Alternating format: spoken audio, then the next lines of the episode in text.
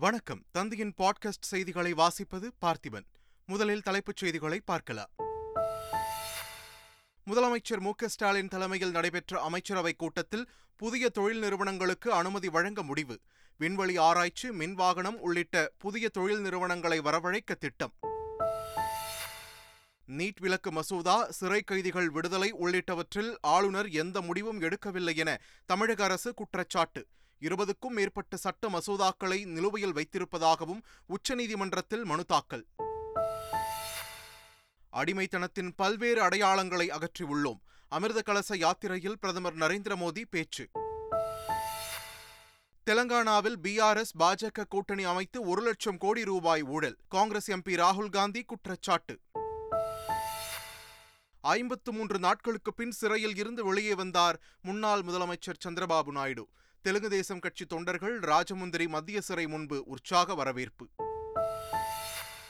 உலகக்கோப்பை கிரிக்கெட் தொடரில் வங்கதேசத்தை வீழ்த்தியது பாகிஸ்தான். ஏழு விக்கெட்டுகள் வித்தியாசத்தில் அபார வெற்றி. உலகக்கோப்பை கிரிக்கெட் தொடரின் இன்றைய போட்டியில் நியூசிலாந்து தென்னாப்பிரிக்கா அணிகள் பலப்பரீட்சை. புனேவில் உள்ள மகாராஷ்டிரா கிரிக்கெட் சங்க மைதானத்தில் மதியம் இரண்டு மணிக்கு போட்டி. இனி விரிவான செய்திகள். விண்வெளி ஆராய்ச்சி மின்வாகனம் உள்ளிட்ட புதிய தொழில் நிறுவனங்களுக்கு அனுமதி வழங்க தமிழக அமைச்சரவைக் கூட்டத்தில் முடிவெடுக்கப்பட்டுள்ளது. சென்னை தலைமைச் செயலகத்தில் முதலமைச்சர் மு ஸ்டாலின் தலைமையில் தமிழக அமைச்சரவைக் கூட்டம் நேற்று நடைபெற்றது. இந்த கூட்டத்தில் பல்வேறு விஷயங்கள் குறித்து விவாதிக்கப்பட்டு முடிவுகள் எடுக்கப்பட்டன. குறிப்பாக பல்வேறு நிறுவனங்கள் தமிழகத்தில் முதலீடு செய்ய ஆர்வம் காட்டி வரும் நிலையில் புதிய தொழில் நிறுவனங்கள் மற்றும் ஏற்கனவே தமிழகத்தில் இயங்கி வரும் நிறுவனங்கள் புதிய முதலீடுகளை உருவாக்கும் நோக்கில் அரசுக்கு உரிய முன்மொழிவுகள் அளித்திருந்தன. அதன்படி அவர்களுக்கு அமைப்பு முறையிலான தொகுப்பு சலுகைகளை வழங்குவது தொடர்பாக கூட்டத்தில் முடிவுகள் எடுக்கப்பட்டன. தமிழ்நாட்டில் எட்டு புதிய நிறுவனங்களுக்கு அனுமதி அளிக்க அமைச்சரவைக் கூட்டத்தில் முடிவு செய்யப்பட்டுள்ளதாக அமைச்சர் தங்கம் தென்னரசு தெரிவித்துள்ளார். அமைச்சரவைக் கூட்டத்திற்கு பின் செய்தியாளர்களிடம் பேசிய அவர் இந்த நிறுவனங்கள் செங்கல்பட்டு காஞ்சிபுரம் கிருஷ்ணகிரி உள்ளிட்ட மாவட்டங்களில் ஏழாயிரத்து நூற்று எட்டு கோடி ரூபாய் முதலீடு செய்ய உள்ளதாகவும் கூறினார். சட்டமன்றத்தில் தாக்கல் செய்யப்பட்ட மசோதாக்களுக்கு ஆளுநர் ஒப்புதல் அளிக்காமல் இருப்பதை எதிர்த்து தமிழக அரசு உச்சநீதிமன்றத்தில் மனு தாக்கல் செய்துள்ளது. மனுவில் பல முக்கியமான சட்ட மசோதாக்களும் கொள்கை முடிவுகளும் ஆளுநருக்கு அனுப்பி வைக்கப்படுவதாகவும் ஆனால் முக்கியமான விவகாரங்களில் உடனுக்குடன் முடிவெடுக்காமல் ஆளுநர் ரவி தனது பொறுப்பையும் அதிகாரத்தையும் துஷ்பிரயோகம் செய்வதாக குற்றம் சாட்டப்பட்டுள்ளது. ஆளுநர் ரவியின் செயலற்ற தன்மை மாநிலத்தில் தேர்ந்தெடுக்கப்பட்ட அரசாங்கத்தின் செயல்பாடுகளுக்கு முட்டுக்கட்டையாக உள்ளது என்று கூறியுள்ள தமிழக அரசு அவருக்கு தகுந்த உத்தரவை பிறப்பிக்குமாறும் வலியுறுத்தியுள்ளது. இருபத்தைந்து மசோதாக்களை ஆளுநர் நிலுவையில் வைத்திருப்பதாகவும் அதிருப்தியாலேயே அவருக்கு எதிராக உச்சநீதிமன்றத்தில் வழக்கு தொடரப்பட்டுள்ளதாகவும் தமிழக அரசு வட்டாரங்கள் கூறியுள்ளன. தான் ஒரு மசோதாவை நிறுத்தி வைத்தால் அதற்கு அந்த மசோதா நிராகரிக்கப்பட்டதாகவே பொருள் என்று ஆளுநர் ரவி கூறியதை சுட்டிக்காட்டியுள்ள அரசு தரப்பு வட்டாரங்கள் சுமார் இருபத்தைந்து மசோதாக்கள் மற்றும் கோப்புகளை அவர் நிலுவையில் வைத்திருப்பதாக கூறியுள்ளன. இதில் மாநில பல்கலைக்கழகங்களின் துணைவேந்தரை நியமிக்கும் அதிகாரத்தை அரசுக்கு வழங்குவது தொடர்பான மசோதா தமிழ்நாடு நகர ஊரமைப்பு திட்ட மசோதா ஆகியவை அடங்கும் என்றும் தெரிவித்துள்ளன. தமிழக சட்டப்பேரவை நிறைவேற்றி அனுப்பிய பத்தொன்பது கோப்புகளுக்கு தமிழக ஆளுநர் ஆர். என். ரவி ஒப்புதல் அளிக்காமல் நிலுவையில் வைத்துள்ளார் என்று அமைச்சர் பொன்முடி குற்றம் சாட்டினார். முதலமைச்சர் என்ன சொன்னாலும் சட்டமன்றத்தில் நிறைவேற்றினாலும் அதையெல்லாம் அப்படியே வைத்துக்கொண்டு கிட்டத்தட்ட பத்தொன்பது கோப்புகள் கையெழுத்திடாமல் நிலுவையில் இருக்கிறது என்பதையெல்லாம் சுட்டிக்காட்டிதான் உச்சநீதிமன்றத்திலே வழக்கு தொடரப்பட்டிருக்கிறது. முக்கியமான கோப்புகளிலே கூட அவர் கையெழுத்திடுவதில்லை. எந்த அரசினுடைய உரிமைகளையும் அவர் மதிப்பதில்லை. அரசு மட்டுமல்ல பல்கலைக்கழகங்களினுடைய உரிமைகளை கூட அவர் மதிப்பதில்லை என்பது மிக்க தெளிவாக இருக்கிறது. இரண்டாம் தேதி பட்டமளிப்பு விழா நடக்கிறது. ஆகவே இன்னும் நாளை ஒரு நாள் இருக்கிறது. ஆளுநர் அவர்கள் உங்கள் மூலமாக நான் அவரை கேட்டுக்கொள்வது சங்கரையா அவர்களுக்கு நீங்கள் உடனடியாக இந்த கௌரவ டாக்டர் பட்டத்தை இரண்டாம் தேதி மதுரையில் நடக்கவிருக்கின்ற பட்டமளிப்பு விழாவிலே வழங்க வேண்டும் என்று எல்லார் தரப்பிலேயும் தமிழக மக்களுடைய தரப்பிலே நான் அவரை கேட்டுக்கொள்ள கடமைப்பட்டிருக்கிறேன். சர்தார் வல்லபாய் பட்டேல் பிறந்த தினத்தை ஒட்டி புதுச்சேரியில் நடைபெற்ற அரசு விழாவில் தேசிய கீதம் ஒலித்துக் கொண்டிருந்தபோது சபாநாயகர் செல்வம் செல்போனில் பேசிக் கொண்டிருந்த சம்பவம் சர்ச்சையை ஏற்படுத்தியுள்ளது. விழாவில் தேசிய கீதம் இசைக்கப்பட்டபோது சபாநாயகர் செல்வம் தேசிய கீதத்தை அவமதிக்கும் வகையில் செல்போனில் பேசிக் கொண்டிருந்தார். இதனை அருகில் இருந்து கவனித்த துணைநிலை ஆளுநர் தமிழிசை சவுந்தரராஜன் சபாநாயகரை செல்போன் அழைப்பை துண்டிக்கச் சொன்னார். பின்னர் சபாநாயகர் செல்வம் செல்போனில் பேசுவதை நிறுத்திவிட்டு தேசிய கீதம் பாடினார். லியோ திரைப்பட வெற்றி விழா கொண்டாட்ட நிகழ்ச்சி இன்று நடைபெறவுள்ள நிலையில் காவல்துறை சார்பில் பல்வேறு கட்டுப்பாடுகள் விதிக்கப்பட்டுள்ளன. ரசிகர்கள் படக்குழுவினர் என சுமார் ஏழாயிரத்திற்கும் மேற்பட்டோர் நிகழ்ச்சியில் பங்கேற்க உள்ளனர். தொகுதிக்கு இருபது பேர் என இருநூற்று முப்பத்து நான்கு தொகுதிகளில் இருந்தும் விஜய் மக்கள் இயக்கத்தின் முக்கிய நிர்வாகிகளுக்கு அழைப்பு விடுக்கப்பட்டுள்ளது. நிகழ்ச்சியில் விஜய் மக்கள் இயக்க நிர்வாகிகள் சுமார் நான்காயிரத்து அறுநூறு பேர் பங்கேற்க உள்ளதாக தகவல் வெளியாகியுள்ளது. கேரளாவில் நிகழ்த்தப்பட்ட குண்டுவெடிப்பு சம்பவத்தில் கேரள அரசை விமர்சித்த மத்திய இணையமைச்சர் மீது வழக்கு பதிவு செய்யப்பட்டுள்ளது. களமச்சேரியில் ஜபக்கூட்டத்தில் நடந்த குண்டுவெடிப்பு சம்பவத்தில் பனிரெண்டு வயது சிறுமி உட்பட மூன்று பேர் பலியாகினர். இந்த சம்பவம் தொடர்பாக கொச்சி தமன்னா பகுதியைச் சேர்ந்த டொமினிக் மார்டின் என்பவரை போலீசார் கைது செய்தனர். இதனிடையே இந்த சம்பவத்தில் கேரள அரசை விமர்சித்து சமூக வலைதளத்தில் மத்திய தகவல் தொழில்நுட்பத்துறை இணையமைச்சர் ராஜீவ் சந்திரசேகரன் கருத்து பதிவிட்டது பரபரப்பை ஏற்படுத்தியது. இதற்கு கடும் கண்டனம் தெரிவித்த கேரள முதலமைச்சர் பினராயி விஜயன் இதை சட்ட ரீதியாக எதிர்கொள்வதாக குறிப்பிட்டிருந்தார். இந்நிலையில் மத்திய இணையமைச்சர் ராஜீவ் சந்திரசேகரன் மீது கொச்சி மாநகர போலீசார் மூன்று பிரிவுகளில் வழக்கு பதிவு செய்துள்ளனர். கேரளாவின் களமஷேரி குண்டுவெடிப்பில் கைது செய்யப்பட்ட டொமினிக் மார்டின் குறித்து அவருடன் துபாயில் பணிபுரிந்த சக ஊழியர்கள் பரபரப்பு தகவல்களை அளித்துள்ளனர்.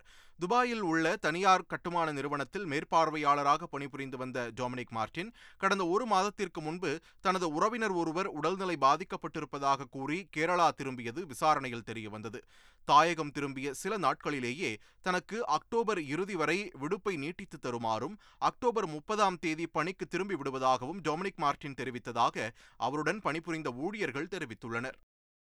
கேரளாவின் களமஷேரி குண்டுவெடிப்பு வழக்கில் டாமினிக் மார்டினை அவருடைய வீட்டிற்கு அழைத்துச் சென்று போலீசார் விசாரணை நடத்தினர். களமஷேரி குண்டுவெடிப்பு வழக்கில் கைது செய்யப்பட்ட டாமினிக் மார்டின் ஆலுவா அருகே உள்ள தனது பூர்வீக வீட்டில் வைத்து தான் வெடிகுண்டு தயாரித்ததாக கூறப்பட்டது. இந்நிலையில் டாமினிக் மார்டினை அவருடைய பூர்வீக வீட்டிற்கு அழைத்துச் சென்ற போலீசார் அங்கு விசாரணை மேற்கொண்டு தடயங்களை சேகரித்தனர். சுமார் நான்கரை மணி நேர சோதனையில் வெடிகுண்டு தயாரிப்புக்கு பயன்படுத்தப்பட்ட பேட்டரி ஒயர் மற்றும் பெட்ரோல் வாங்கிய பாட்டில்களை வீட்டிலிருந்து கைப்பற்றிய போலீசார் டொமினிக் மார்டினிடம் மேலும் தீவிர விசாரணை நடத்தி வருகின்றனர். ஊழல் வழக்கில் கைதாகி சிறையில் உள்ள ஆந்திர முன்னாள் முதலமைச்சர் சந்திரபாபு நாயுடுவிற்கு நிபந்தனைகளுடன் இருபத்தி எட்டு நாட்கள் இடைக்கால ஜாமீன் வழங்கி ஆந்திர உயர்நீதிமன்றம் உத்தரவிட்டுள்ளது. திறன் மேம்பாட்டுக் கழக ஊழல் வழக்கில் கைது செய்யப்பட்ட சந்திரபாபு நாயுடு ராஜமுந்திரி மத்திய சிறையில் அடைக்கப்பட்டிருந்தார்.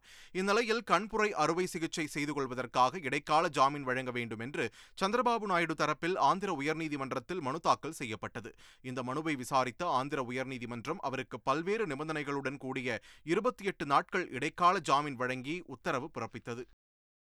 நாற்பத்தைந்து ஆண்டுகளாக அரசியலில் இருந்த தாம் பொது வாழ்க்கையில் எந்த ஒரு தவறையும் செய்தது இல்லை என்று சந்திரபாபு நாயுடு தெரிவித்துள்ளார். சிறையில் இருந்து வெளியே வந்தவுடன் தொண்டர்களிடையே உரையாற்றிய சந்திரபாபு நாயுடு பொது வாழ்க்கையில் எந்த தவறும் செய்தது இல்லை என்றும் செய்ய மாட்டேன் என்றும் செய்யவும் விடமாட்டேன் என்றும் கூறினார். ஒளிவு மறைவு இல்லாமல் ஆதரவு தெரிவித்த ஜனசேனா கட்சித் தலைவர் பவன் கல்யாணுக்கு அவர் நன்றி தெரிவித்தார்.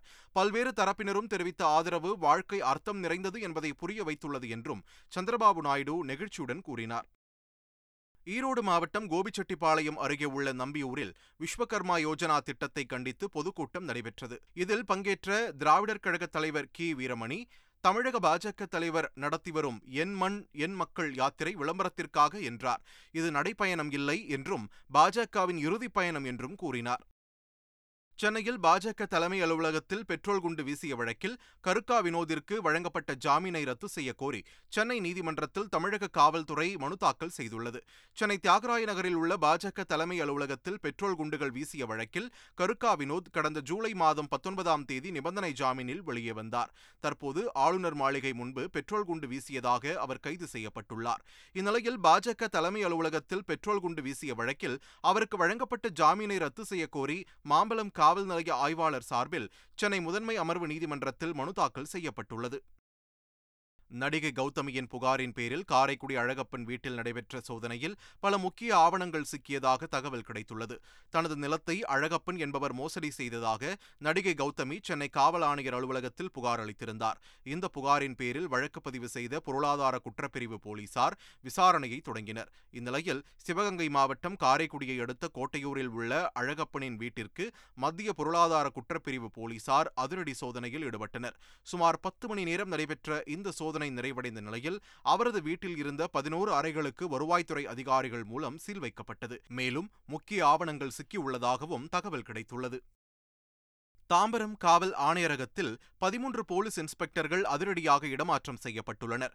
தாம்பரம் காவல் ஆணையரகத்திற்கு உட்பட்ட காவல் நிலையங்களில் பணியாற்றும் பதிமூன்று இன்ஸ்பெக்டர்கள் அதிரடியாக இடமாற்றம் செய்து மாநகர போலீஸ் கமிஷனர் அமல்ராஜ் உத்தரவிட்டுள்ளார். அதன்படி தாம்பரம் தாழம்பூர் மணிமங்கலம் குன்றத்தூர் சேலையூர் சோமங்கலம் பெரும்பாக்கம் கண்ணகி நகர் காணத்தூர் ஓட்டேரி சிட்லப்பாக்கம் உள்பட பதிமூன்று இன்ஸ்பெக்டர்கள் அதிரடியாக மாற்றப்பட்டுள்ளனர்.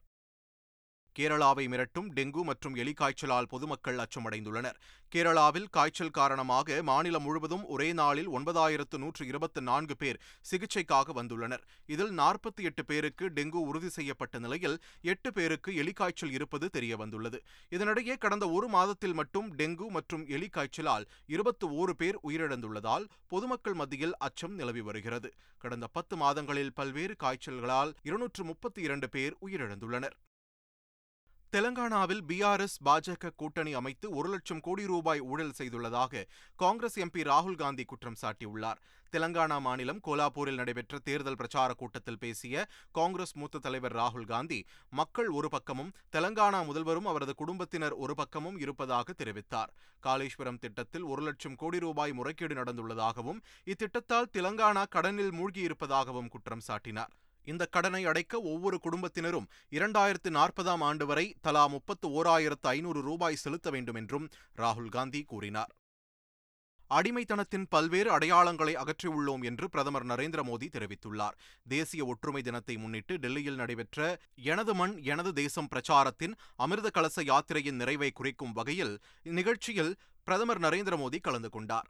அப்போது பேசிய பிரதமர் மோடி அமிர்த பெருவிழா காலத்தில் ராஜபாதையில் இருந்து கடமை பாதையை நோக்கி நாம் பயணம் செய்திருப்பதாக தெரிவித்தார். அடிமைத்தனத்தின் பல்வேறு அடையாளங்களை நாம் தகர்த்து இருப்பதாகவும் அவர் குறிப்பிட்டார். உலகக்கோப்பை கிரிக்கெட் தொடரின் முப்பத்து ஓராவது லீக் போட்டியில் வங்கதேசத்தை ஏழு விக்கெட்டுகள் வித்தியாசத்தில் வீழ்த்தி பாகிஸ்தான் அபார வெற்றி பெற்றது. கொல்கத்தா ஈடன் கார்டன் மைதானத்தில் நடைபெற்ற இந்த போட்டியில் டாஸ் வென்று பேட்டிங்கை தொடங்கிய வங்கதேசம் நாற்பத்தி ஆறாவது ஓவரில் இருநூற்று நான்கு ரன்களுக்கு ஆல் அவுட் ஆனது.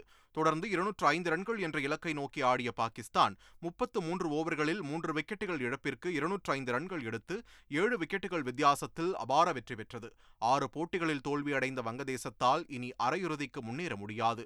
இதனால் முதல் அணியாக உலகக்கோப்பை தொடரில் இருந்து வங்கதேசம் வெளியேறியுள்ளது. உலகக்கோப்பை கிரிக்கெட் தொடரின் இன்றைய போட்டியில் நியூசிலாந்து தென்னாப்பிரிக்கா அணிகள் பல பரீட்சை நடத்த உள்ளன. புனேவில் உள்ள மகாராஷ்டிரா கிரிக்கெட் சங்க மைதானத்தில் மதியம் இரண்டு மணிக்கு இந்த போட்டி தொடங்க உள்ளது. அரையிறுதி வாய்ப்பை பிரகாசப்படுத்த இரு அணிகளும் இந்த போட்டியில் வெல்வதற்கு கடுமையாக முயற்சிக்கக்கூடும்.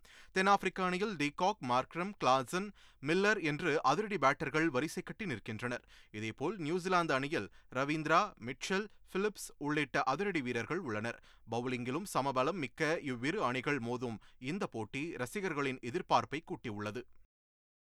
கிரிக்கெட் ஜாம்பவான் சச்சின் டெண்டுல்கரின் சிலை மும்பை வான்கடே மைதானத்தில் இன்று திறக்கப்பட உள்ளது.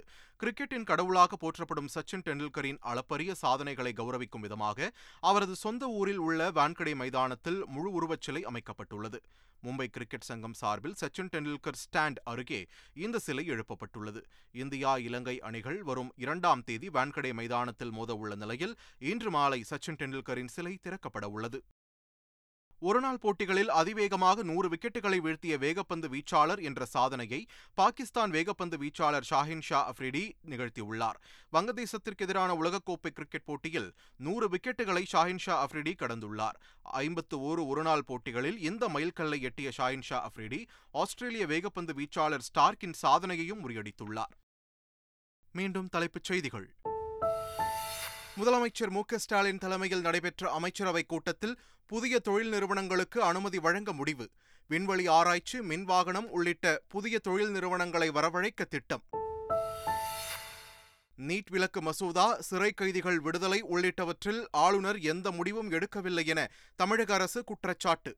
இருபதுக்கும் மேற்பட்ட சட்ட மசோதாக்களை நிலுவையில் வைத்திருப்பதாகவும் உச்சநீதிமன்றத்தில் மனு தாக்கல். அடிமைத்தனத்தின் பல்வேறு அடையாளங்களை அகற்றியுள்ளோம் அமிர்த கலச யாத்திரையில் பிரதமர் நரேந்திர மோடி பேச்சு.